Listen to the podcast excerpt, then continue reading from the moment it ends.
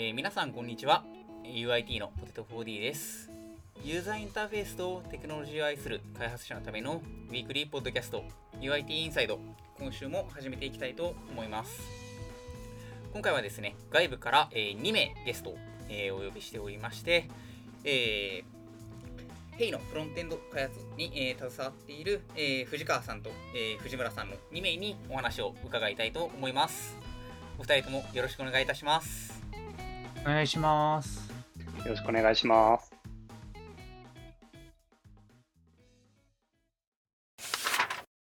えーというわけで、えー早速、えーゲスト紹介の方に入っていきたいなと思っております。そうですね。じゃあ、えっ、と、今回お二人、えーの出演というところですけど、えっ、と、今現場でバリバリフロントエンドやってるのは、えー藤川さんかなと思いますので、藤川さんの方から、えー自己紹介をお願いしてもよろしいでしょうか？はい。えっ、と、ヘイのフロントエンドを担当しております、藤川と申します。えー、Twitter などでは、後ろの子という名前でやってます。えーヘイのフロントエンドでは、今はデザインシステムの構築ですとか、あとはフロントエンドオプス、まあえー、Webpack の面倒を見たりですとか、フロントエンドに関する CI ですとか、あとはメンバーから上がってくる技術的な課題っていうのを、えー吸い上げて一周化して対応するとかっていう、えー仕事をしています、はい。お願いします。はい、よろしくお願いいたします。じゃあ結構アプリケーションを開発するっていうよりはもっと広く横断的に何か見ることが多い役回りそうですね今はそうですね。なるほど、了解いたしました。え弊社の方も結構デザインシステムとか最近力入れてるところでもありますので、ちょっと本編でお話しできればなと思います。はい。えーでは次、えー藤村さんの方お願いしてもよろしいでしょうか？はい。えっ、と、 hey で CTO をやっております、藤村と申します。よろしくお願いします。あの、僕はフロントエンドって文脈だと、結構バックグラウンドとしては、まあ、 Rails のエンジニア兼フロントエンドエンジニアのところを長くやっていて、なんかバックボーン JS とかも書いてたみたいな、昔からの人みたいなところは若干ありますね。そうそう。で、ヘイだとフロントエンドの仕事っていうと、あの、最近、ヘイって複数のプロダクトがあって、あるんですけど、一つのストアーズプラットフォームって言葉で呼んでるんですけど、複数のプロダクトで一つのプロダクトとして、そう、あの、お客さんに価値を提供していこうと思ってるんですね。はいなんですけど、まあなんかアカウント体系がバラバラだったりとかいうところもあったりして、なんかいろいろ共通化を進めたいみたいなところあるんですよ。はいはい。で、その1個目として、あの、アカウント体系と統合しようということで、IDP を自分たちで作って、えっとね、今年の春に一つのプロダクトに入れ終わったところなんですけど、それのフロントエンドの開発とかもやっていました。あと直近だと藤川さんと一緒にあのデザインシステムの UI の実装とかも関わってたりします。よろしくお願いします。はい、よろしくお願いいたします。かなりじゃあもうキャリア的には長いですし、まあ今もフロントエンド書くこともすごい多くあってっていうところですよね。そうですね。なんかまだちょこちょこフロントエンドの仕事を社内でもらってやっている感じです。了解です。本日はよろしくお願いいたします。します。あと、実は UIT 側、ここまで一切、えー、振ってこなかったんですけど、玉田さんも一緒におります。はい、おります。はいまたちょくちょく質問すると思います。よろしくお願いします。はい。実は今回の収録は、UIT インサイドのユーザーテストを藤川さんに手伝ってもらったところから始まったっていうのがそうですね。ありまして、そうですね、その辺も、えー含めてあって、いろいろ話していければなと思います。それでは、えー本日はよろしくお願いいたします。お願いします。お願いします。では、えー早速なんですけど、そうですね、えー今回、えーストアーズ、えーの話、えというところが中心になって、えっ、と、ヘイの組織内で、え取り組んでいることとか話聞いていこうかなと思っているんですけど、まずはじめに、えっ、と、今の、えストアーズ関連のプロダクトの、えにどういったものがあるかとか、使われている技術などなど、えあと開発組織とかについて、ざっくりと紹介いただいてもよろしいですかね。はい。じゃあ、これは僕から話そうかな。えっと、ヘイはですね、あの、プロダクトとしては、ストアーズプラットフォームっていう言葉で呼んでいる複数の、こう、プロダクトが一つで、こう、オーナーさん、あ、オーナーさんって言ってるのは僕らの社内用語で、あれですね、あの、ビジネスをやっている方ですね。で、に対して、まあなんか CM で言ってる言葉だと、お店の商売まるっとって言葉で言ってるんですけども、まあ、EC サイトだったりとか、あとはオンライン予約システムだったりとか、実店舗で使うキャッシュレス決済の端末だとかっていうのを作っています。で、組織はどうなってるかエンジニアの組織どうなってるかっていうと、おおむねプロダクトごとになっています。EC、まあ、今言った3つなんですけど、EC、予約、あとは、あれですね、決済っていうふうになっています。で、最近だともう1個、あのお店で使えるレジ、ポスレジの iPad アプリも出しまして、それはそうですね、EC のチームでバックエンドを書いてたりします。で、テクノロジーっていうところで言うと、えっ、ー、と、EC は、えっ、ー、と、Vue.js がメインですね。で、予約と決済は、えっ、ー、と、React.js を使っています。で、さっきも言った通り、もうちょっと話したんですけど、共通基盤みたいなので IDP があって、IDP も React.js で書いています。大体どこもタイプスクリプトに今なって、タイプスクリプトじゃないところって、藤川さん多分ないですよね。そうですね。今はあの新しいコードは増えないようにはなってますね。うん、そうですよね。そういった具合になっています。で、そうですね、フロントエンドって文脈でいうと、僕ら、あの、特に EC はそうなんですけど、EC でこう、実際にネットショップを開設して、物を発送したり、追加したりっていうことをする仕事のメインの道具って、その、あれですね、お店をやってる方が使う管理画面なんですよ。で、これって今ってブラウザで動いていて、まあ、おおむねブラウザで動くと思うんですけど、動いていて、めっちゃいろんな機能あるし、その管理画面がうまくできてないと、なんか、その実際使ってくださっている方のビジネスのオペレーションの効率みたいなところ下がっちゃうってところでめちゃくちゃ重要な道具なんですね。というところもあって、まあ、規模も大きいし重要度も高いっていうことで、フロントエンドにに関しては結構重いというか、仕事がいっぱいある会社っていうところがあったりします。という感じで、組織についてのご紹介っていうところで、こんな話でよかったでしょうか？はい、大丈夫です。ありがとうございます。じゃあ結構ビジネス的にもフロントエンドが、なんでしょう、数字というかユーザーのストーリーにかなり直結するところである感じですよね。そうですね、そうですね。思いっきりもう直結してますね。決済だと、オーバラユーザーインターフェースって、その決済端末っていうところと、はいはい、あとそれを使うときに使うアプリだったりするんですけども、予約ってなると、予約は予約する画面もブラウザだし、管理画面もブラウザだし、予約もとってもフロントエンドの、なんていうか、比重、ビジネスインパクトが大きいプロダクトの性質になってますね。ですよね。そうなんですよ。かなり。ちなみに、あの、実店舗向けの、さっきあの、実店舗側で使う用のアプリみたいな、アプリケーションみたいなのも最近リリースしたって話があったかなと思うんですけど、そっちも Web の技術使っていたりするんですかね？えっと、iPad のレジアプリを出したんですね。はい。そうそう。それはあれです。普通に Swift で書いてあネイティブで書いてって感じなんですね。なるほど、なるほど。まあ、とはいえ。ですが、そうそうそう。それがあれなんですよ。僕らがなんでそのプロダクト作ったかって、その実店舗でお商売っていうか、そのビジネスやってる方、小売りのビジネスをやっていて、かつ EC もやってる方っていうのが今どんどん増えているんですね。はいはい。で、大変なんですよ。在庫連動とかをしないといけないんですよね。ああ、ですよね、ですよね。そうそうそう。なんか実店舗で売れちゃったからこれ送れないわみたいなの発生しちゃうんで、在庫連動してくるとめっちゃ強いっていうのが僕らの売りだったりします。なので、EC の仕事とかは結構その EC、EC というかまあ実店舗でレジで決済をしていても、決済というか、あの、まあ、レジ、レジ打ちをしていても、EC をやっていると当然 EC のその管理画面使わないといけないんで、まあ、なんだろう、つながってるみたいな、ね、ああ、ですよね。ですよね。うん。うん、そうですね。そこがどうしてもあってしまうと、そのあたりあってはいけないっていうところではありますもんね。そうそうそうそうそう、そうなんですよ。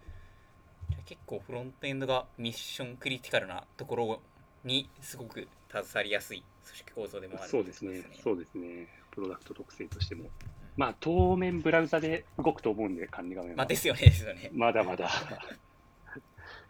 なかなか各ななんでしょう管理画面各事業者向けに管理画面をいろんな OS でネイティブアプリとして配信するっていうのは考えづらいですしね、うん、ブラウザはいろんなところで動きますからね。ですね。そうそうそう確かに。店舗で動かす例えばなんでしょう iPad とかでそれこそウェブからなんかアクセスするとかもあるでしょうし、うん、ブラウザの需要っていうのは EC プラス実店舗っていうところ全体をまるっとカバーしてっていうところを考えるとなくならそうな勇気ではありますよね。そうですね。それでもって今まで一個も話してなかったんですけど、実際にお買い物する画面とかも当然 e コマースなんで、そうそうですね。まあまあまあまあ、フロントエンドの技術がめっちゃ入れて、予約もオンライン予約サービスなんで、こう予約する画面全部ブラウザで動くんで、それもあるんで、まあまあフロントエンドとっても重要っていうかめちゃくちゃ重要みたいな。最終的なエンドユーザーの方が、まあ、事業者の方の、まあ、提供しているお店で購入される方も、まあ、もちろんウェブのウェブので提供されてるわけですもんね。そうなんですよ。かなりじゃあミッションクリティカルっていうところですけどなんか田畑さんの方から聞いてみたいこととかあります？組織的なところで。あの結構あのはあの多分事業内容的に近いのは LINE 公式アカウントかなとは思うんですけれども、まあ、その中でもやっぱりそのエンドユーザー向けもフロントエンドっていうのが大きく違うなっていう印象を受けましたね。やっぱりうん。最終的に LINE の場合だとアプリ内でこう何かを提案したりっていう形になることが多いので、まあ、そう考えると何ていうんですかねこう重要度というかたちゃんとしてないとやばいのがあ段違い。段違いっていう。ちゃんとしてないとやばい。そうなんですよ。そう。なんでなんか緊張感がありそうですね そうですね。なんかなんでしょう。管理画面って課題感を抱えつつも進めていくことが今比較的やりやすいですけど、エンドユーザーさんのところはまあ離脱したらそこでストーリーが終わっちゃうっていうのはやっぱりありますからね、うん。重要度は高い気はしますよね。で今そんなフロントエンドを結構基盤の整備を今日一緒に参加してもらってる藤川さんがやってるっていうところですよねそうですね、まあ、あの自分が参加しているところってあの本当に一部で、えーと、今は管理画面の方の、まあ、体験を統一しようですとか、あとはユーザーインタラクションっていうのを統一していって、えー、ヘイらしさみたいなのを、えーと UI として表現していきましょうっていうフェーズなんですけど、あのまあ、e コマースなので、e コマース側の画面と管理画面っていう、まあ、2つのアプローチがあって、えー、と自分が担当しているのはそのダッシュボードそれから管理画面の方がメインになりますね。で、まあ、今両方ともその人手が不足していて で今頑張ってるっていう状態。で、えー、と e コマース側というか、うん。まあ、お店を運営する人のお客さんが来るページ、えーと商品を購入するページの方にもどんどん力を入れていかなきゃいけなくてでそこのまあ例えば純粋に Web として速度が遅いみたいになっちゃうとその遅さってあのお商売をしてる人の持ってるサイトが遅いっていうことになっちゃうんですね。でそうするとお商売してる人の売り上げが落ちちゃったりですとかあとは最近ですとあのまあ、コアウェブバイタルみたいなものでページのパフォーマンスによって SEO の順位が下がってしまうっていう懸念もあったりするのでそういうところを我々が手を抜いてしまうとどんどんお客さんが不利な EC サイトになってしまうのでショップページの方にも力を入れたいなっていうのは思っていますね。確かに。そうですよね。かなりなんでしょう。こうテナントとしてどんどんユーザーが提供してそれが EC サイトとして提供されるってなるとなんでしょう。大元のあのストアシステム自体のその精度っていうところが最終的なショップのそのパフォーマンスであったりだとかユーザー体験に直結するっていうところなんで、まあ、手は入れたいが、まあ、まず優先度的には、まあ、管理画面の方から先に手をつけてるっていうのが今のフェーズっていう感じですかね。そうですね。手を加えやすいっていうのはありますね。ダッシュボード側の方が、まあ、我々のユーザーさんが、が直接触る画面の方が、まあ、機能の要望とかも多いですし、純粋にその日々お客さんが触る画面の方が、そのなんていうんですかね、平らしさは出しやすいというのがあると思うので、そういった面でデザインシステムっていうところに取り組むのであれば管理画面の方からとなるかなっていうのは思いますね。イテレーション回しやすくて、まあ、課題感もこう拾いやすいところからやっていきつつっていうのはすごいいいですね。そうですね。ありがとうございます。じゃあ今結構、えー管理画面側から改善進めつつも、まあ、もっと手を広げていきたいっていうとこですね。じゃあちょっとその辺も順番にここから聞けて聞いていければなと思っております。じゃあせっかくなんで、えーと事前にピックアップした、えー話題の方から、えー何か聞いていければなと思ってるんですけど、まあ、せっかくなんで、えー今の流れの、えー続きとして、今の、えー、とヘイのえーまあ、ストアスプラットフォームの開発において、まあ、結構、えー少しずつ全体改善の方進んでいるかなと思うんですけど、まあ、技術的なところで取り組んでいること、えーや取り組んでいることや、えーそのターゲットみたいなところをちょっと紹介してもらえればなと思うんですけど、まあ、せっかく今デザインシステムの話、えーちょっと上がりますましたしデザインシステムの概要と、まあ、なんでやってるかみたいなのを教えてもらってもいいですかね。はい、じゃあ僕から話そうかな。あお願いしえっます。とデザインシステム、僕らその3つのプロダクトがあるんですね。EC とケースサイト予約なんですけど、なんかこう内情としては、もともとは違う会社でそれぞれで作ってたんですよ。で、当然デザインも揃ってないし、まあ、デザインって言っても、なんていうのかな、グラフィックデザイン揃ってないとかじゃないで、まあ、ユーザーインタラクションみたいなところもあるじゃないですか。ユーザー体験の統一みたいなところができてないんですよね。はいはい。で、だがしかし、僕らはストアーズプラットフォームということで、お店のデジタルをまるっと解決するプロダクトを作りたいと思っている。なんだけど、プロダクトまたぐと全然体験が違うはいって、将来的にはとっても辛いじゃないですか。そうですね。なんでしょう。そうそうそう。ストアスプラットフォームっていう風な見せ方をしているけれども、なんかユーザー側の体験としては SARS 組み合わせてるのと変わらないみたいな感じの体験になってしまうっていうところですよね。まあ、ルックフィールとかもそうですし、動線的な部分としても。なかなかそうなんです。独立してる感が出てしまってるっていうところですよね。まあもうパッと揃えられたら、そりゃいいんですけど、そんな簡単じゃないというか、僕らのその、プロダクト、テテクノロジープロダクトとしての一番コアの部分の一つだったりもするんで、管理画面って各プロダクトの。なので、そんなに簡単には変えられないっていうところはあって、まあまあ、あれですね、デザインシステムを整えて、デザインシステム整えるところまでは、いわゆるグラフィックデザインとインタラクションみたいなところのデザインシステムに関しては、一定揃ったんですね。で、あとはこれをどうやって各プロダクトに実装し入れていこうかっていうところで悩みながらやっているっていうのが今っていう感じですかね。なんかこう入れ方はいろいろあると思っていて、それこそ藤川さんとも一緒にどうしようこうしようって考えてたんですけど、今やっているのは、だかその各プロダクトでそのデザインシステム、インタラクションも含めたデザインシステムをそれぞれで実装していくってことももちろんできるし、デラックスなプランとしては、こう、最強の UI ライブラリを作って、はいはい。マテリアル UI みたいな、そういうのを各プロダクトで適用するみたいな方法もあって、真ん中としては少しずつ UI ライブラリを育てていくってやり方もあると思ってるんですね。で、1個目は、その各プロダクトでデザインシステムに沿った実装、フロントエンドの実装をしていくっていうのは、さすがにコスパ悪いだろうみたいなところがあって、やめたいねとなった。で、俺たちのマテリアル UI を作って、各プロダクトでつく使っていく。もうそこそこ揃えて、なんか僕らのストアーズ UI1.0 みたいなところまで作り切ってから各プロダクトに入れる。うん、これは桜田ファミリア感がすごい、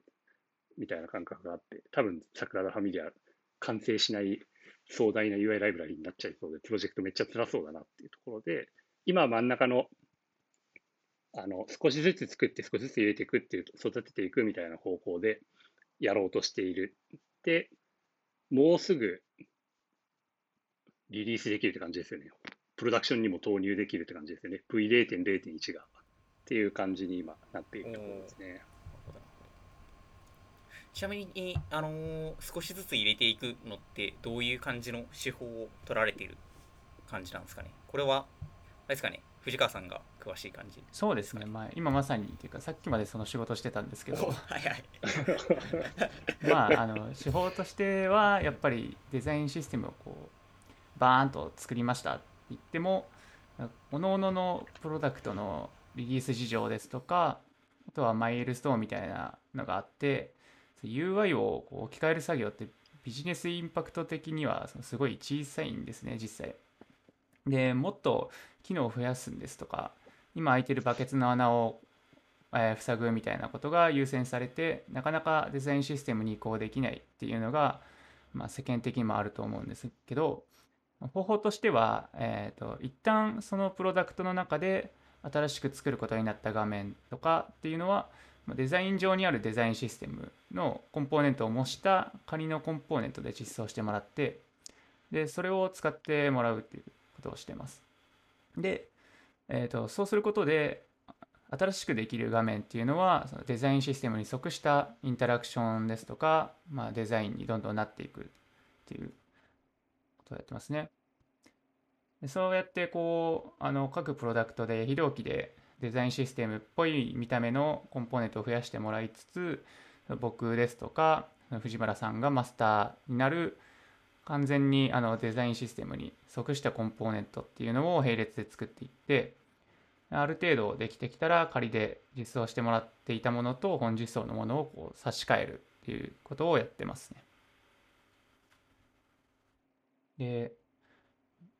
まあ、本実装っていうのも後から追従していく形になるので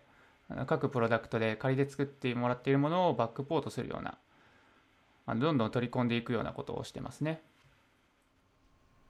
ああなるほどなるほど。であればデザインシステムの概念に沿ったものを何でしょう共通基盤として開発することとアプリケーション込みのものとして開発するっていうのを並行しながら最終的にアプリケーションのユースケースに合ったものとしてあの共通的なライブラリみたいなものは育てていくっていう風な手法を取ってるってことなんですね。そうですねそうですどどうしてもこう一括でバーって力入れて作業して全部置き換えてくれっていうのはまあまかり通らないというかなかなか難しい作業なのでそれぞれのプロダクトの事情に合わせて徐々に広げているような手法というか、まあ、やり方をしてますね。あーすごい。えなんかそれすごいいいですね。なんかなかなかこう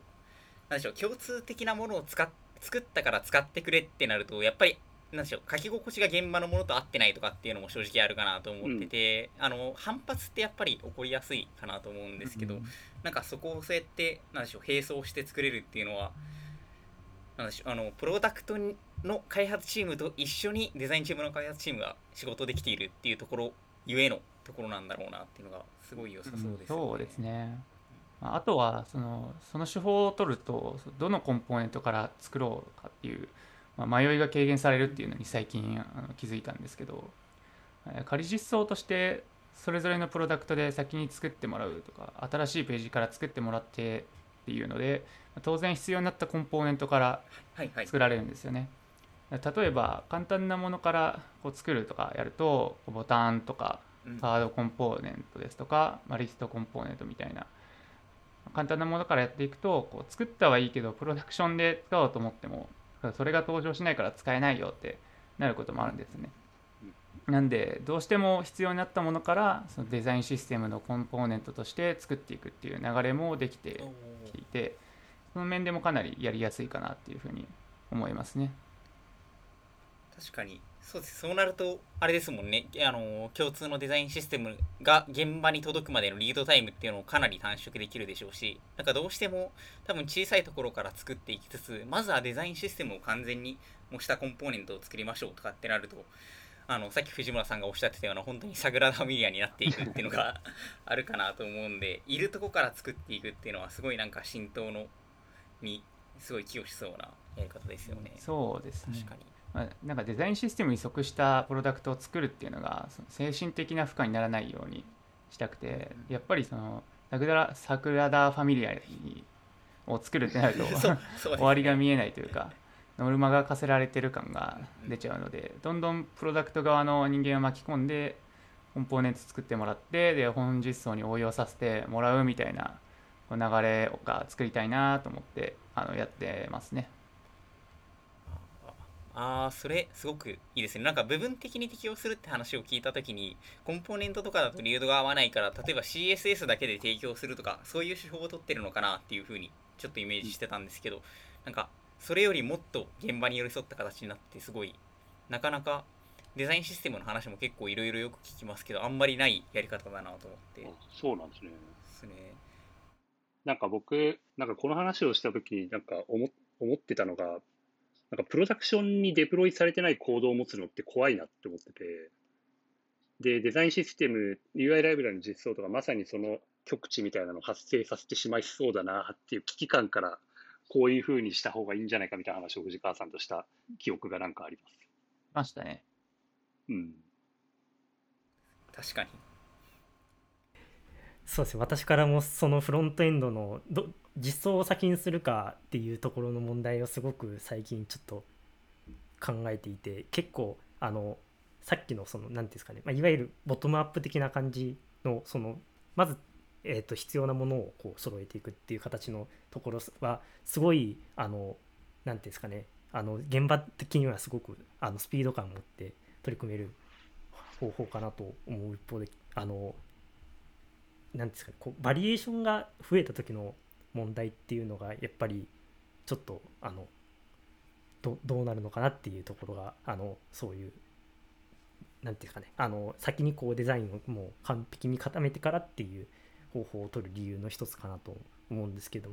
そういった問題とかは今なんか当たったりとかはしてますかね？そうですね。まあ、デザイン上のデザインシステムがある程度固まってから、えーと、それを UI に起こしていくっていう、まあ、流れを組んではいるんですけど、やっぱりその使っていく仮実装としてどんどんプロダクションにリリースされていくので実際使ってみてでユーザーに届いてからやっぱりインタラクションこうした方がいいんじゃないかとかこのページの状態のパターンだとあの実はボタンのカラー足りなくないみたいなでどんどんパターンが増えていくっていうのが実際にあってそういった時にもその基本的にはプロダクトをやっている方が、えーと、デザインシステムを作っているデザイナーと相談してで、まあ、そっちで修正を回してもらったりとか、まあ、合意を取ってもらったりっていうことを、えーと、してますね。ああはいはいはい。でまあ実情としてまだあの本実装の方をデプロイできていないっていうのはあるんですけれども、えーと、ゆくゆくは、えー、今ってこう本実装と仮実装で二重管理になってはしまっているので、えー、と実装まあ実際にこう本実装の方がデプロイされ始めたら、えー、とそっちの方にプルリクを送ってもらうっていう、まあ、流れにはなっているかなっていうのは思ってます。その辺でこうメンバーというかプロダクプロダクト側のま、方々にはお手数をおかけしてしまっているなっていうのは、まあ、思ってたりはしますね。いやでも距離の近さはすごく魅力的ですよね。あの話を聞いた感じだと結構こうイテレーションが早いなっていうすごく良いところかな、早いしなんかあれですよね。プロダクトチームからあの藤川さんに連絡行って藤川さんの方がデザインにフィードバックしてきますねみたいな関係値になってなくてなんか直でデザイナーと協業できてるの本当に。なんかすごいいいことだなっていうのがありますよね。まあ、そうですね。なんかこう絶対の舵取りっていうか、まあ、今こうあるデザインシステムのコンポーネント作りマンとしてこうやるべきことっていうのは僕の方で判断したりはするんですけれどもまあ、それでもこう一緒に作ってもらった方が絶対にいいものができるし現場の速度感に沿った方が必要なものからできていくのでお手数をおかけしてますがこうメンバーの方たちにも作業をやっていただくみたいなことをしてますね。いやでもなんか総合的には一番いいやり方な気がしますよね。玉田さん我々ちょっと大企業すぎちゃいまっか、うんなんか話を聞いててそれをちょっとあれですよね。もうというのが。心に刺さってますね。そうですね。うちもフロントエンドで EC の方のフロントメンバーって今10人程度なんですけどやっぱりそういうスモールチームだからこそのそこの距離感とかも感じてはいてえーと、例えば Vue のコンポーネントって EC でしか使われてないんですけど予約と決済の方って React なんですよ。でそうするとこうどうしても予約と決済の間で合意を取るっていう作業が発生すると思うんでその時に誰が取り持つかとか、まあ、やっぱり1人で、えーとまあ、立ててこう1人立てて進捗を管理したりですとかこういうことをやりたいですっていうコミュニケーションっていうのが、まあ、代表の人が取るっていう形もあるにはある。でどんどん規模が大きくなるにつれてそういうことになりそうっていうのは自分も感じてますね。いやでもとはいえ現段階だとより小さく回して成功事例をどんどん作っていくっていうのは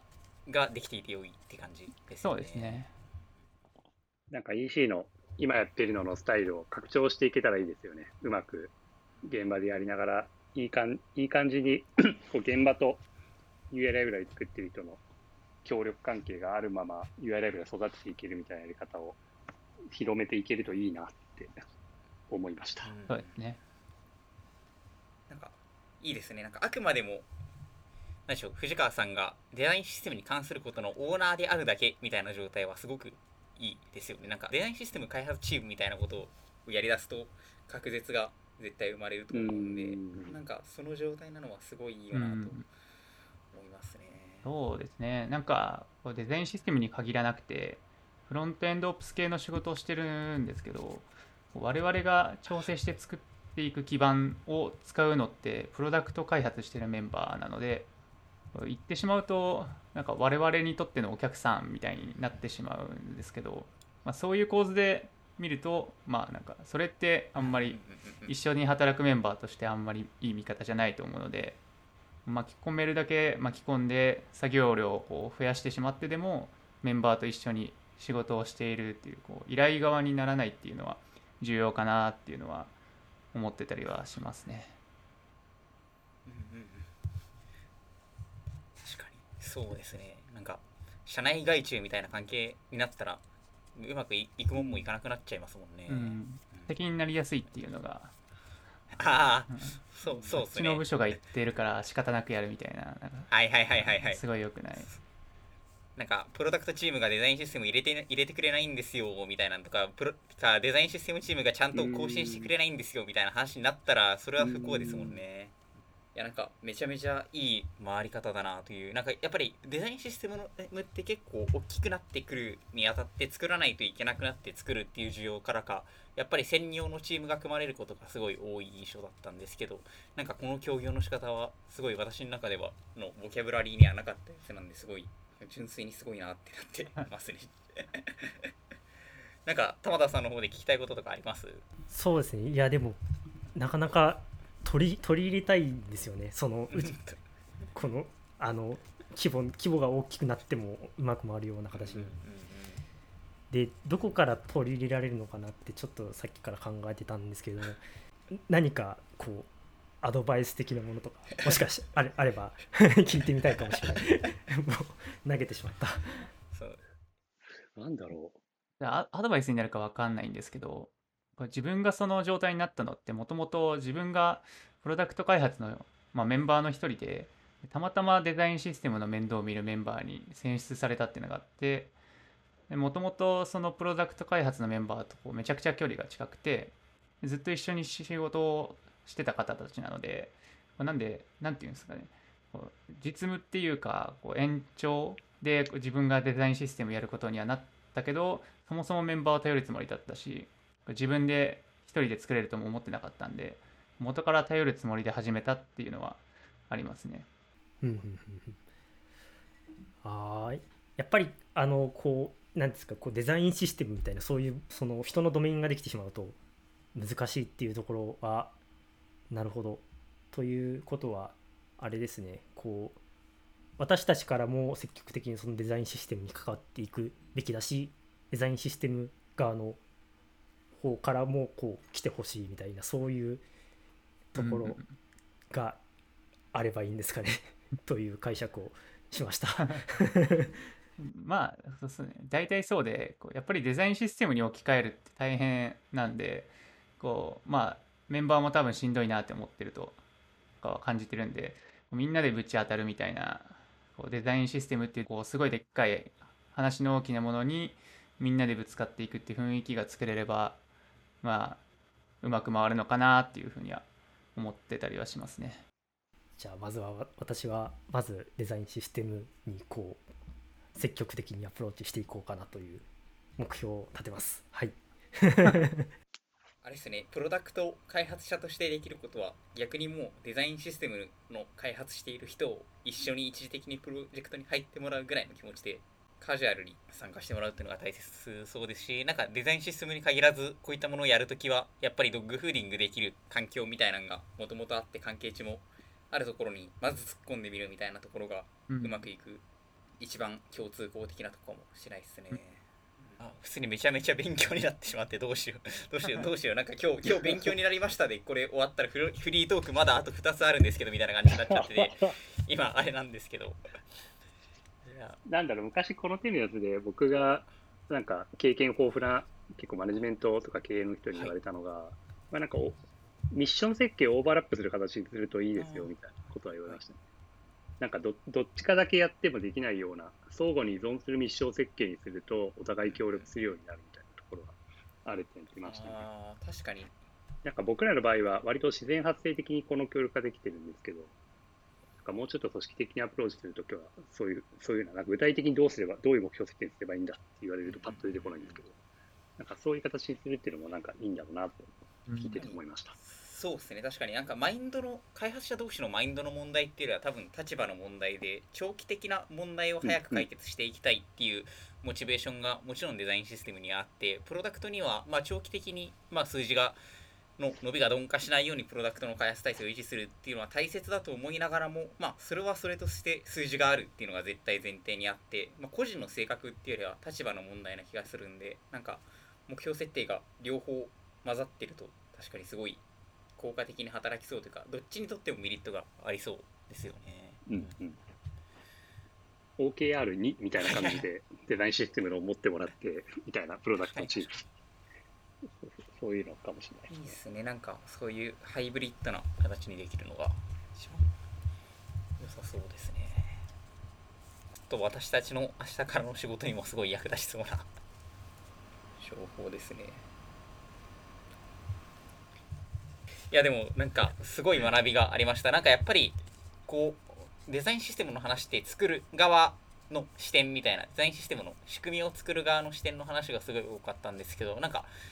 作る側ななんでしょう側って言葉を使ってるのがそもそも悪いというかそういうのじゃないなんか作り方もはすごいワークしやすいんだなっていうのが強くイメージできて我々が勝手にダメージを受けました。じゃあちょっと次行きましょう。えではですね、えっと、次、えっと、ちょっと私これで聞きたいなと思ってたのが結構なんかそのストアーズプラットフォームにおけるフロントエンドみたいなのってそこそこなんか外部にえで向けの記事とか見かける、えこともあってかなり活動的だなというのが外から見てても、え印象を受けるんですけどなんかそこができているのってもともとフロントエンドに詳しい人っていうのが CTO になって、えー、と今藤村さんが、えー持ってるからからこそなのかなと思っていてなんかそういうフロントエンドに詳しい人が技術的なところのトップにいる組織で良かったこととかなんか逆にちょっと悩んだこととかあったら聞きたいなとか思っててこれはどうしようメンバーから思うことっていうとこを先聞いていきましょうかね。なんか藤藤川さん良かったこととかあります？なんかそうですね、まあ、あのやっぱりはあの話が早いっていうのはあって。まああのフロントエンドってこうなんでしょうね。やりたいと思ってるけどなんか事業インパクトを説明しづらい作業っていうのが、まあ、かなり多くて。で例えば弊社の話だと管理画面、まあ、EC のサイトと管理画面ってもともとは AngularJS Angular2 系ではなくて1系のアーキテクチャで作られてたんですけどそこで、ま、開発速度とかがまあすごい落ちてるっていうのがあって今どんどん NUXT に置き換えてるっていう状態なんですけど通常の、うんまあ、フィーチャー開発的なことをしていると NUXT 化の作業って手が止まってしまうっていうかどうしてもこう事業インパクト的な優先順位の付け方をするとどんどん優先順位が落ちていくっていうのがあったんですね。で、まあ、技術技術者の頭になってこう考えれば NUXT の方がページパフォーマンスが上がったりですとか、まあ計測からこう、まあ、計測をもとにしてそういうインパクトを算出できるとかは、まあ、思うんですけどやっぱりその直近オーナーさんが困っていることを解決してあげたいっていう方の気持ちがこう強くなってしまってどうしてもで NUXT 化っていうプロジェクト自体がま止まっていた時期が半年か1年ぐらいあったんですね。で、っていったとこにこう CTO がフロントエンド強いっていうので、まあ、そういうところっていけないよねとか、どんどん生産性も下がっていくし、まあ、古いアーキテクチャがどうなっていくのかっていうのも理解されている方なので、そこをそのプロジェクトとしてちゃんと人をアサインして、ちゃんと期間を設けて、で、いついつまでに成果出してくださいっていうので取り組みやすくなったっていうか、そういう指揮を取ってくれる存在っていうのが経営層にいるっていうのは、まあ、すごいありがたい話ですね。でなかなかその説明しづらいところをこう説明しなくても文脈から読み取ってゴーサインを出してくれるっていうのは、まあ、あの下で働く者としてはすごいあのありがたいしやりやすいっていうところはありますね。なるほどって思いました。確かにでも、その、古い、古いライブラリーを使が使われているところがあって、開発生産性が長期的にすごい、3年、5年のスパンで見ると、すごい、なんか、3年、5年、5年の蓄積の開発生産性はなんかすごい既存すると思うんですよね。で、古い、古いライブラリーを使っている部分でどんぐらい既存するかって結構そのもう肌感覚みたいなところはやっぱあるんじゃないかなと思ってて、それをまあそうですよね、CTO が喋れるっていうのはまあいいいいだろうなと、あある種客観的に考えてみるとそうだよなって、あんま意識してなかったんですけど思いました。その、まあ、10ちょうど10年くらい前に出たアーキテクチャとかって新陳代謝の流れ的に今ってレガシーになってしまっている部分が多いと思うんですけどノードがこう出てきてで SPA みたいなフロントエンドでどんどん複雑なことをやろうっていう風にな時代に出てきたフレームワークが今ちょうどその負債化を招いているっていう現場が多いと思っていてで置き換えたくてもなかなか置き換えられないっていう、まあ、状態になりやすいというかでそのなんでしょうねその時代時代を知っている CTO っていう存在があると、まあ、そこにすごい取り組みやすくなるとか、まあ、負債を解消しやすいっていうのが、まあ、強みかなっていうのは思いますね。そっか。 React、React Vue 以前のフロントエンドって触ったことある人じゃないといかに今辛いかっていうのが分かんないみたいなところありますよね、きっと。 React 以降のフロントエンドを書いてた人にいかにバックボーン JS で失敗すると大変かって肌感覚がないっすもんね。そうですね基本的にはないしですしなんかそれともう一つあるとするとあれですよねそもそもフロントエンド以外だと技術的な多分フレームワークぐらいのその大きさのものをがっつりプロダクションの技術を書き換えるってそうそうないというか通常しない判断だと思っていてそれって多くの場合にペイしないみたいなのが多分印象としてあるかなと思うんですけどフロントエンドの場合はそれがペイしうるみたいなのが大きな特徴としてあるのかなと思っていてそこは多分経験してきたからこそその言えることなのかなみたいなのがうんありそうですよね。フロントで言うとやっぱりこう React が出たことによってパラダイムごと大きく変わったんででそこでそのなんか生産性っていう面だと前の時代から比べると全然違うっていうのはあってでやっぱりこうバグも起きな起きにくくなってますし後から手を加えやすいっていうのもありますしまあそのフロントエンドでテストを書くっていう文化もこう React が出た前と後だと根付き方が全然違う。思うのでそういった面でも、うんあのどんどん新しくしていくことに価値があるっていうのを理解されている方がトップにいるっていうのはまあすごい嬉しいありがたい話ですね。その恩恵はかなりなんか計り知れないものがありそうですよね。なるほどなーって自分で なるほどねーみたいな自己理解が進んでありがたいポッドキャスト収録になりました。やっぱりでもそこがあるのは強いよなって思いますし、なんか弊社もあれなんですよね。あ、すみません、弊弊社というのはライン、ライン株式会社のことなんですけど、あの、あの、弊社もあれなんですよね。あの、珍しく、えっ、と、まあちょっと CTO っていう全体的なところじゃないんですけど、あの、フロントエンドが会社のしの、大阪会社の執行役員もやってるみたいなところとか、子会社の取締役やってるみたいなところもあって、やっぱり結構フロントエンドが強いなりに他のところと話しやすいみたいなのがすごくあって感じてたんですけど、うん。あくまでも私たちの場合はフロントエンド組織っていうところの長っていうところになってくるんで CTO ってなってくるとまた違うよなと思ってるところがあったんですけどなんかやっぱ影響力みたいなのがその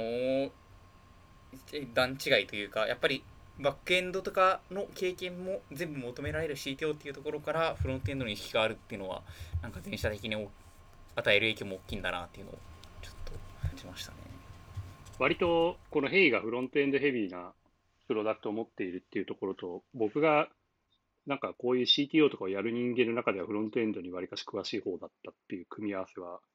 偶然なんですあけど、そうなんですね。後で気づきました。やっているうちに繋がっていたみたいな。うん。弊弊社が？弊社の方の弊社。あはいはいはい。弊社、まあ、弊社がそのフロントエンドがこうなんでしょうね。比重が大きい、まあ、ビジネスインパクトが大きいってこう説明できること自体が、まあ、すごいいいことだなって思っていて。でなかなかその CTO にうちってフロントエンドってどれぐらい力を入れてるんですかね？とか採用ってどれぐらいフロントエンド頑張るべきですかね？ってこう相談した時にこうその事業目線とか今後どうしていきたいって視点から語れる方ってすごいあの下で働く人からしたら、まあ、魅力的というかちゃんと説明してくれるからこそ自分たちにも身が入るというか自分たちがこうやっていることってこう事業にちゃんとこうなんでしょうね。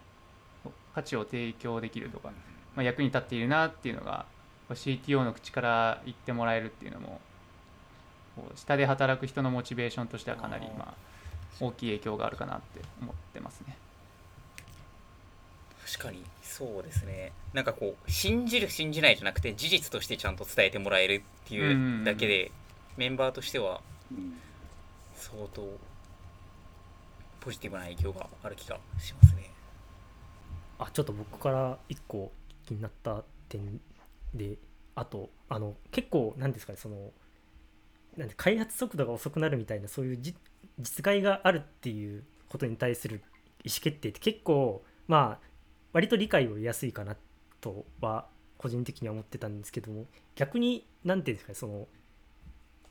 そのフロントエンドのバックグラウンドがあるならではの意思決定みたいなのって何かあったりしましたか？ざっくりしちゃったんですけど。何かそういうこういうそのフロントエンドの知識をも例えば技術選定とかですかね。何かこうはいこうこう何かと何かを採用すを決めるっていうなった時にそういったバックグラウンドが生きたりっていうところとかはちょっと気になりましたね。うーん、それで言うと、そこまで、うーん、幸いフロントエンドのチームが各プロダクトしっかりいるので、うんお任うん、いせ。やいやいやでもこれそれはそれでも。みんな大丈夫だ。だ、そういう。みんなちゃんとしてるから大丈夫だ、やったみたいな。か感じですかね。まあ、うん、かろうじて言えば、あの、さっき言った IDP 作った時はフロントエンド僕が書いたんですけど、まあこ、これは僕が、なんだろうな、積極的に CTO として技術選定にめちゃくちゃ絡んだっていうよりも、僕が書くことになったから僕が選んだみたいな、はいはいはいそんぐらいの、そんぐらいのところだったりしますかね。自ら書くっていうところ時点でもう当事者としてのレベルが段違いな気はしますね。いや、なんか僕、CTO として入って、一通りちゃんとコード書きたいなっていう気持ちがすごいあって、なんかコード書いてない CTO とか、なんか自分の会社のプロダクトに、のリポジトリにコミットが残ってない CTO になるのが嫌だみたいなところがあったんで、なんかやらせてもらったみたいなところもあります。まあ、これから、これからが大変ですね。きっとその、僕ら、これからの技術的な課題で言うと、まあ、先ほどからもちらちらお話ししてたんですけど、やっぱこう管理画面が重いんですよ。で、管理画面は、ストアーズプラットフォームの管理画面ってなると、おサンプロダクトの管理画面、リポジトリ一緒でやるの？みたいな話とか、おこれは何かしらの方法で分割しないともう作れなくね？とか、分割するんだったらどうする？とか、てかこれ作ったらもうあと数年多分生き残るしアーキテクチャになっちゃうと思うけど、本当にこれでいいんだっけ？とか、割と技術的に難しいからこれから残っている、待っているだろうなっていうところあるので、そこら辺で、そうですね、僕が何何らかいいコントリビューションができたらいいかなっていうのは思ってますね。まあ、でもコードを書き続けてるっていうところであればそういう判断力とかそういう判断に対する信頼感とかも全然違う気はしますよね。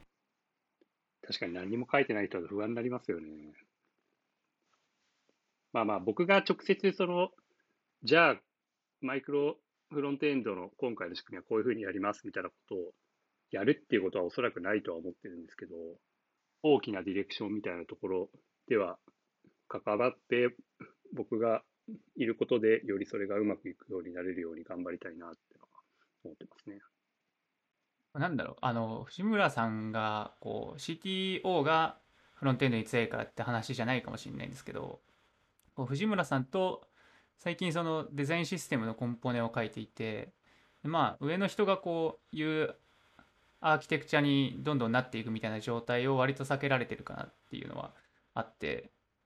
でやっぱりその CTO とか、まあ、結構トップの方が開発に入った時に懸念されるのって上から言われたことがどんどんこうアーキテクチャとか実装になってしまうっていうそのプロジェクトの人格がまあ CTO の人格になってしまうっていうことがあると思うんですけど基本的にその中立の目で見るというか一フロントエンド開発者として意見をしてくれているし、まあ、意見を拾ってくれているのでその面でそのなんか単純にめっちゃフロントエンド詳しい人手があるみたいな。こう接し方が自分としてはできていて。でより良いプロダクトにできているし、まあ、プルリクのレビューとかもこうパッと投げて普通にメンバーに出すような感覚でできているのでそういった面でもすごいなんでしょうねやりやすいですね。なんか気軽に投げれるのいいっすねめちゃめちゃ。いや、僕が、僕が決めたアーキテクチャを下ろすってやったら、もうスケールしないですからね。スケールしないし、僕が自分の部下だったらそれ嫌だな。とうん。思いますかいやでもなんかいいですね。こう決めた風に上の人が決めた風にならないっていうなんだろうなるべきではないっていうのが両方からこう認識として固まってるっていうのはすごいいうん。いことですね。うん。まあ、CTO がフロントエンドに詳しいだけだとなんかそうなっちゃうかなっていう気持ちもあるんで。うんうん。た た確かに確かに。CTO の決めた謎アーキテクチャが降ってくるみたいな。ああうんうん。そういうのはちょっと勘弁してほしい気はしますよね、なんか俺ハスケル好きだからアーキテクチャ全部関数型にするぜみたいな、はいはいはいはい。う んちょちょっとなんかなんかこうも燃えそうな話になって。まあ今のところその兆候はないので、まあ、大丈夫ですけど。怒ったら止めてください。でちょっともしいきなり関数型にするぞって話を藤村さんが言い出したらここで収録して暴露大会っていうのを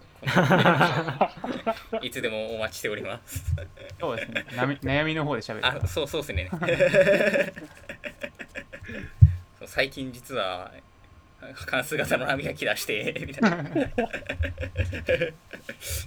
なんか最近のヘイのあのジョブディレクション変わったなってなったら声かけていただければ。ぜひ公開しましょう。公開レコーディングやっていきましょうちなみに逆に、えー藤村さんの方からなんかフロントエンド詳しい CTO でよかったなって自分で思うことってあんまりそんなに多くないかなとは思うんですけどなんか今みたいな話とかを聞いてて、あ、確かにこういったエピソードだったら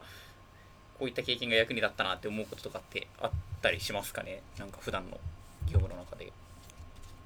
ああ。それで言うと、フロントエンドにある程度分かっている CTO で良かったことを今日いっぱい発見しなた。るほどなるほどなるほど。僕、また僕僕はな、あんま自分があんま分かんない、分かんないかもしれないですね。でもまあ、客観的に見ると、フロントエンドの比重がとても多いプ、大きいプロダクトの、を抱えている会社の CTO が、まあなんだろうな、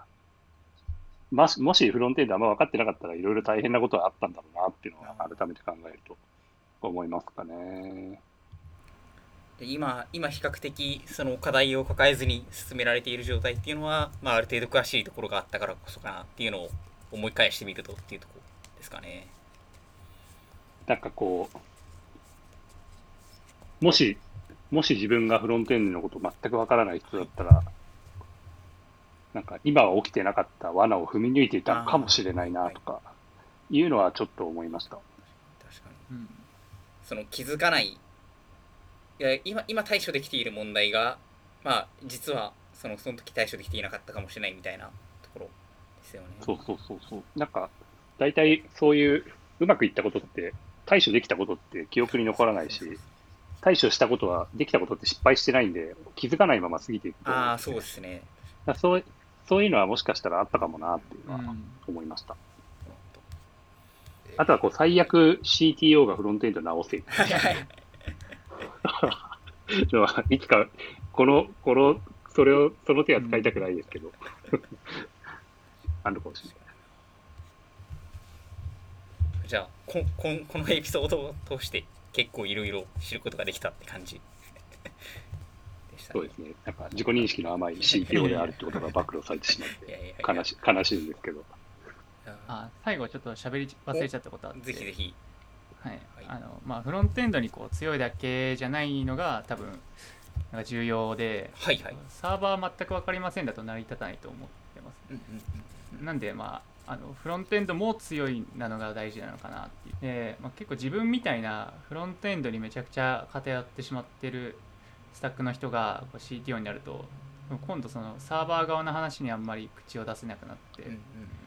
まあ、しまうというかすす進むべき方向を間違えそうになった時に CTO の視点から意見するっていうのが、まあ、しにくくなってしまうというのはあると思うんでで藤村さんの場合はこうキャリアの中でサーバーをがっつり運用したっていうこともあると思うのでこうなんでしょうねその面で両方できる CTO だからこそ成り立ってるっていうのはあるかなっていうのは思いますね。確かにフロントエンドに詳しい CTO っていうよりもフロントエンドも十分に詳しい CTO であることが、まあ、すごく今のパワーにつながっているみたいなうん、そうですね。確かにフロントエンドだけ詳しい人が CTO だと結構大変そうですね。そうですね。うんそそりゃそうだ。そりゃそうですけど そりゃそうですけど、それこそじゃあ IDP 作ろうとかってなるとやばいことになりそうですもんね。ある程度。ああ、そうですね詳。しくないね。じゃあ、えっと、次は、えーいきなりヘイと全然関係ない話をお聞きしたいなと思ってるんですけど、えっと、あ、藤川さん、えっと、 Vue 3本の出版おめでとうございます。ああありがとうございます。すみません。というのをスタートしてから1時間経ってから言ってしまうんですけど、えっとまあ、出版されたかなと思うんですけど、あのー実際今、あのさっき、はえー話してもらった中だと、えっと Vue の、えープロダクトと、えー Vue カッコ Nuxt、えーのプロダクトと React っていう風な、えー技術スタックかなと思うんですけど、なんかどれぐらい Vue 3って現場で使えてるのかなみたいなのがちょっと気になってて、せっかくなんで、ちょっと全然、あのープロダクトとは関係ない話なんですけど、聞きたいなと思ってて、なんか今の利用状況とかって、ビュー3ってどんな感じですかね？そうですね。これは、まあ、めちゃくちゃ Vue3 使ってて、プロダクションにも入ってますって話をしたかったんですけど、ななかなかそこまでいけてないっていうのが現状ですね。で、Vue3 をこう最初は使おうと思って作ってはいたんですけど、こうデザインシステムのコンポーネントもこう Vue3 で書いてたんですけど、途中で Next の方のプロジェクトに入れようとした時にいろいろ問題が出てきてしまって、今こうビートまあ、ビルド環境としてビートを使っているんですけど今はこうビート上で Vue2 を動かすようなプラグインがあるのでそれを用いて開発してますね。じゃあちょっとインテグレーションをするにあたってどうしてもそのビュービューアプリケーションというよりは Next アプリケーションっていうところが、まあ、そもそもまだ Vue3 対応していないっていうところもあって最終的には Vue2 向けで今運用はしているっていう風な状態ではあるってとこですね。そうですねまあただその Vue3 へのマイグレーション可能性っていうのはすごい大事だなって思ってていざ Vue3 ややろうってなったと思った時にこう Vue2 の時代は使えたけど Vue3 になって構文とかまあ使えなくなったこう構文とか機能を極力避けるようにはしてますねできるだけ、まあ、ほぼ Vue3、まあ、Vue2 として動いてるだけでコードベースとしては Vue3 に近いものを目指して開発するっていう風な状態にしてるってところですね。うんじゃああれですかね、あのー、Vue2 向けのコンポジション API のパッケージとかも基本的には積極的に使ってやっていってるみたいな。ああそうですねコンポジション API に関してはこう NEXT 側でもうもう使っていてで新しいコードで、えー、と半年ぐらいですかね。半年以上多分オプションズ API は書いてないっていう状態にはなってますね。で書かれたコードが新しく増えることはなくて、えー、とデザインシステムのコンポーネントに関しても全部コンポジション API に。じゃあまあ基本的には、まあ、ビルド環境が Vue3 になっていないだけで書き心地としてはもうチームとしては Vue3 時代の書き方で、まあ、進めてるっていう風な。そうですね、うん、まあでもやっぱり型がこう Vue3 と比べるとちょっと弱いあっていうのは、まあ、あったりはするのでそういった面で早くこう Vue3 にできるといいなっていうのは思いますね。まあ、やっぱりただそこにあたって一番大きいのは、まあ、Next が V3 出てくれるかどうかっていうところですかね。そうですね。まああとは、その、まあ、ビューでもその JSX、TSX とかこう使いたい需要ってすごいあると思うんですけど、はいまあ、あのビュー2の時よりもの JSX よりもビュー3の JSX の方が対応もシンプルで使いやすいですし、うんうんうん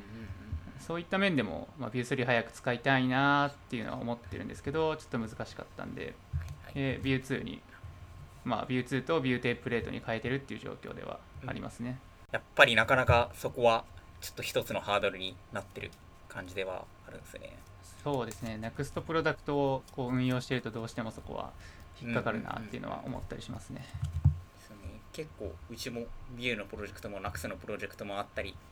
とかいろいろあってなかなか Vue3 になれるにすぐできるプロダクトとできないプロジェクトが LINE も混在している感じなんですけどやっぱどうしても共通の課題としてそこは出てくるんだなっていうのがうんですね。本当ありがとうございます。なんか Vue3 とかで玉田さん、玉田さんも今は結構 Vue3 でプロジェクトを開発することも多いかなと思いますけど、なんか聞いてみたいこととかあります？そうですね。いや U3 の本をあと半年早く読みたかった ちょうど半年前ぐらいそうですね。今年のこれ今年の初めですかね。ちょうど U3 書き始めてかなり試行錯誤しましたね。しかもあの,、J、あの TSX と組み合わせる形での記述だったので、あのなんていうんですかね。私は T JSX、 TSX で言うともう完全に React でしか経験なかったのでなかなか型とかですね。うんうんなんかこう周りに聞ける人がいると嬉しかったなっていう。はいはい。確かに。みんな手探りの中、本が一冊あるっていうのはかなり助かるところではありますもんね。皆さんぜひ買いましょう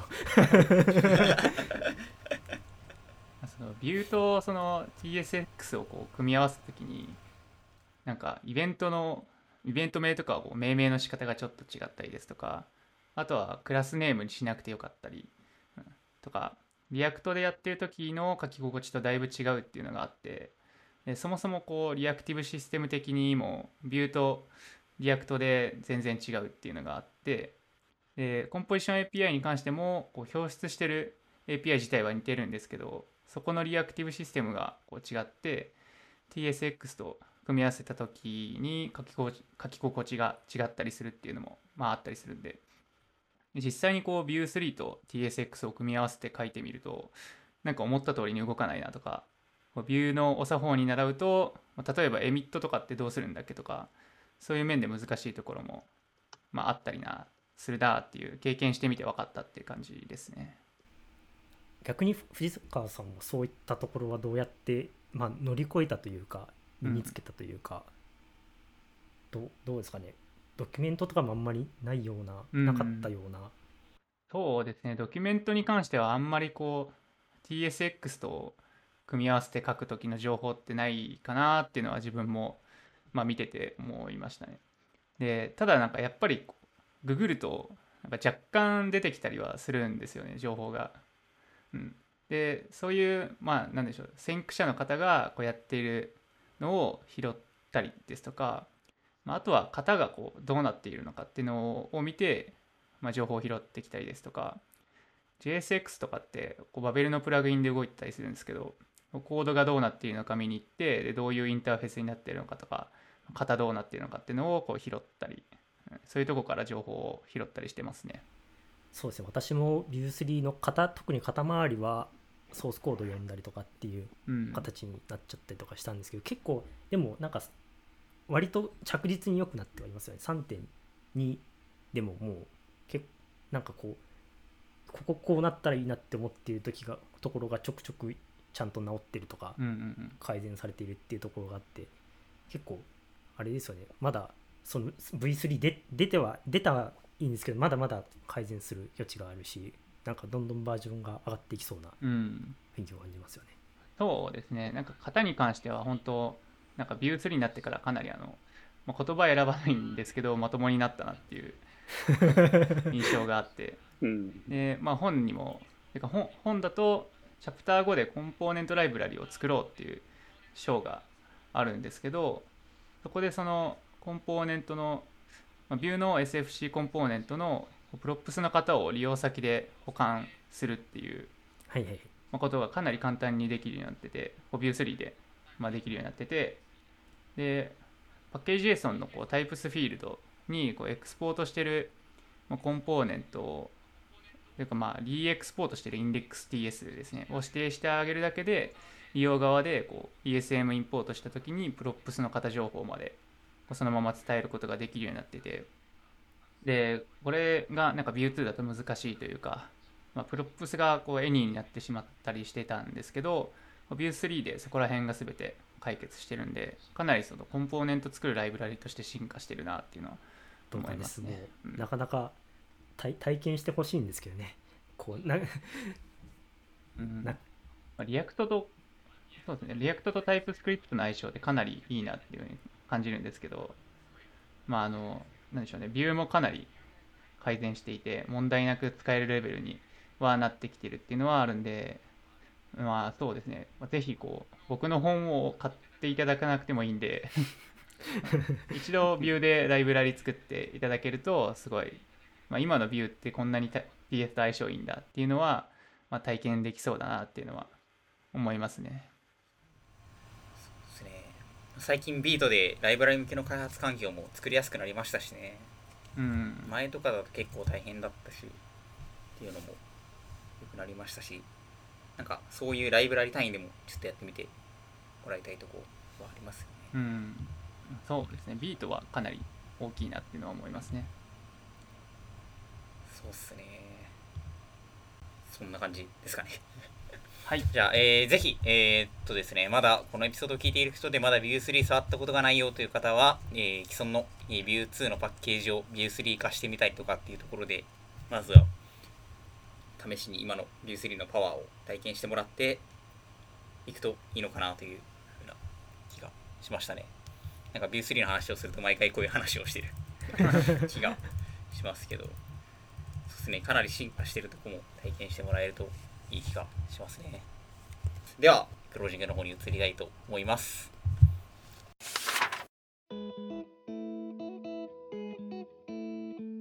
というわけで、えー今回は、えー弊社の2名 ,2 名とともに、えー弊社の最新事事情のフロントエンド組織の開発の様子などなどについて話を聞いていきました。